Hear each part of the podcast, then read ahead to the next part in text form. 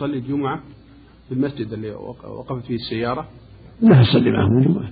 وتصلي بعدها العصر؟ بعد العصر لكن تخليها في الليل في بلادها في وقتها إن شاء الله. وإن جمعت في الطريق ولم تصلي معهم الجمعة فلا بأس. الله يحسن لكن العصر ما تجمع مع الجمعة. لا لا, لا.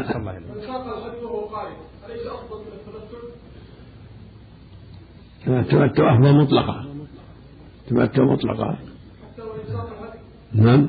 لكن لا لكن لا يحل حتى يذبح الهدي الله عملت من قال إنها افضل لأن النبي من ساق الهدي يبقى من قارنا أو أو مفردا على حال حسب حاله. إذا ساق نعم. الله أعلم. المقصود إذا ساق الهدي لا يحل حتى ينحر الهدي.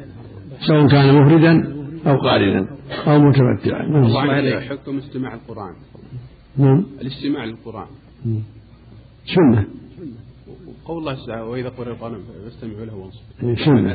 هذا الندم الله يحسن. نعم. صلى الله جراد من قرأ. من قتل الجراد هذا هو يعتبر صيد. صيد نعم. كفارة؟ قيمته. قيمة الجراد. هدية قيمته. على هذا عفى الله عنك يعني ما ينكر على من لم يستمع القرآن لو تحدثوا ناس. لا ما ما لا يتحدث هو لكن ما هو لزوم يجلس يستمع. له يقول. لا لو كان عنده قرآن يقول. ما يجوز التحدث ما يستمع ولا يقول؟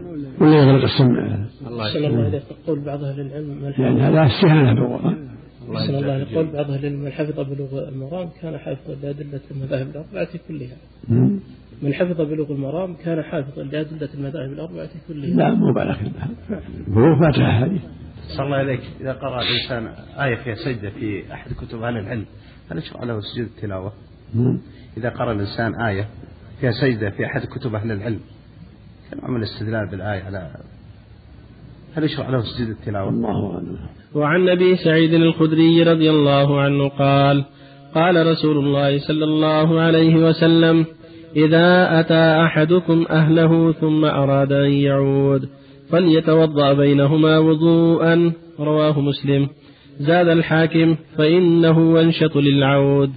وللأربعة عن عائشة رضي الله عنها قالت كان رسول الله صلى الله عليه وسلم ينام وهو جنب من غير أن يمس ماء وهو معلول. وعن عائشة رضي الله عنها قالت كان رسول الله صلى الله عليه وسلم إذا اغتسل من الجنابة يبدأ فيغسل يديه ثم يفرغ بيمينه على شماله فيغسل فرجه ثم يتوضأ. ثم يأخذ الماء فيدخل أصابعه في أصول الشعر ثم حفن على رأسه ثلاث حفنات ثم أفاض على سائر جسده ثم غسل رجليه. متفق عليه واللفظ لمسلم.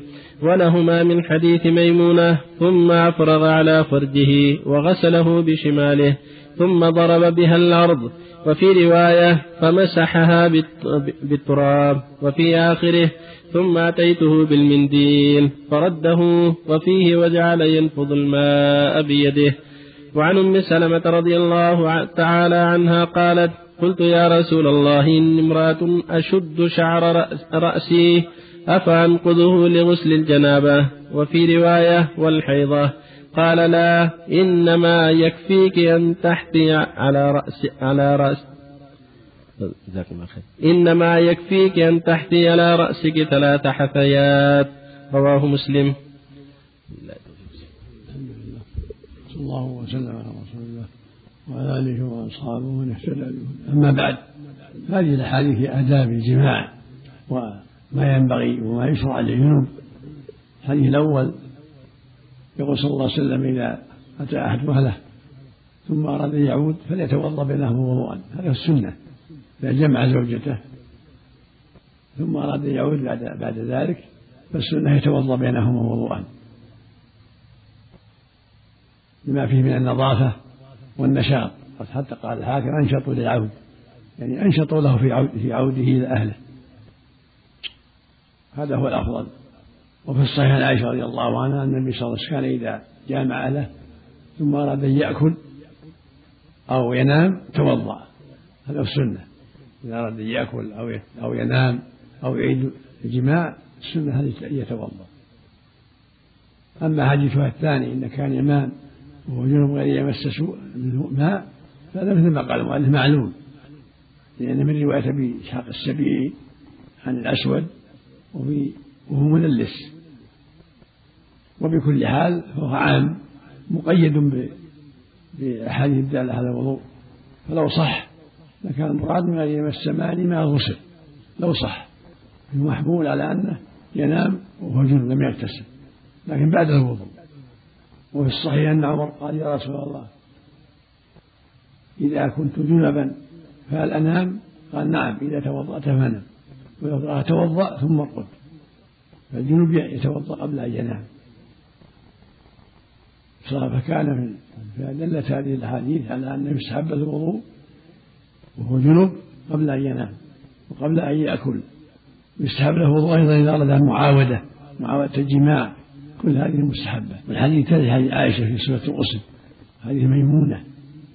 أنه كان يغسل كفيه ثلاثا ثم يستنجي بالماء وفي حديث ميمونة يضرب يده بالتراب اليسرى بعدما يستنجي بها ثم يتوضأ وضوء الصلاة ثم يحفن على رأسه ثلاث حفنات ثم يفيض الماء على سائر جسده ثم يغسل رجليه كما في حديث ميمونه هذا هو الأفضل.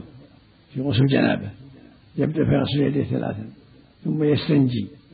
ثم يضرب بالتراب بيديه أو بالصابون أو الاسنان ثم يتوضأ وضوء الصلاه ثم يحفن على رأسه ثلاث حفنات حتى يروي رأسه بالماء. ثم يفض الماء على بقية جسده. يبدأ بشقه الأيمن ثم الأيسر. ثم يغسل رجليه وإذا كان المحل فيه شيء يهتل على رجليه يغسلها مكانا آخر حتى ينظفها هذا هو السنة. وهكذا المرأة. إذا كان رأسها مشدود تفرض عليه ثلاث مرات. كما قالت أم سلمة شد شعر راسه مثلا قلت غسل الجنابة والحيضة. فقال إنما يكفيك من تحت على ثلاث حافيات فإذا كان رأسه مفتول تحت على ثلاث حافيات تشده بالماء تغرزه بالماء ثم تفيض الماء على اجسادها ويكفي. والحمد لله. ولا يلزمها نقضه. لكن في الحيض يستحب لها نقضه. لأنها جاءت أحاديث فيها الأمر بنقضها. في الحيض تنقضه وتغسله. أكمل. أما في الجنوب في الجنابة فلا يلزمها ولا يشرع لها. لأن الجنابة تكثر وتكرر. قد تكرر كل ليلة وكل يوم فلا يلزمها نقض ولا يشرع لها نقض. بل يكفي أن تمر الماء على رأسها وإن كان مشلولا وفق الله جميعا قول ابن القيم نعم. ترك السنة مكروه يعني. مكروه معلش الله عنك. قول ابن القيم الله يحسن عملك الصحيح في حديث أم سلمة الاقتصار على ذكر الجنابة دون الحيض وليست لفظة الحيض محفوظة. لا لا رواية مش في رواية مسلم لكن وأنا في الحيض ينقض تكون في الحيض تنقض أولى وأفضل جمع بين الروايات. الله عنك يا شيخ. متجه قول ابن القيم جمع بين الروايات لا. هذا يدل على جوازه ما رأيكم في من قال الأفضل عند الاغتسال ألا يتنشف وعند الوضوء يتنشف؟ في الاغتسال لا يتنشف. أفضل ترك التنشف. أما الوضوء فلا بأس به. قول بالوجوب لمن أراد لمن أراد أن يعود. قول بالوجوب للوضوء لمن أراد أن يعود. لا مستحب. سنة الشهر فإنه أنشط ويعود نعم يدعو؟ الميت. يكرر الدعاء الميت؟ يكرر الدعاء لنفسه قد دعا لنفسه اللهم اغفر لحينا وميتنا إلى نهاية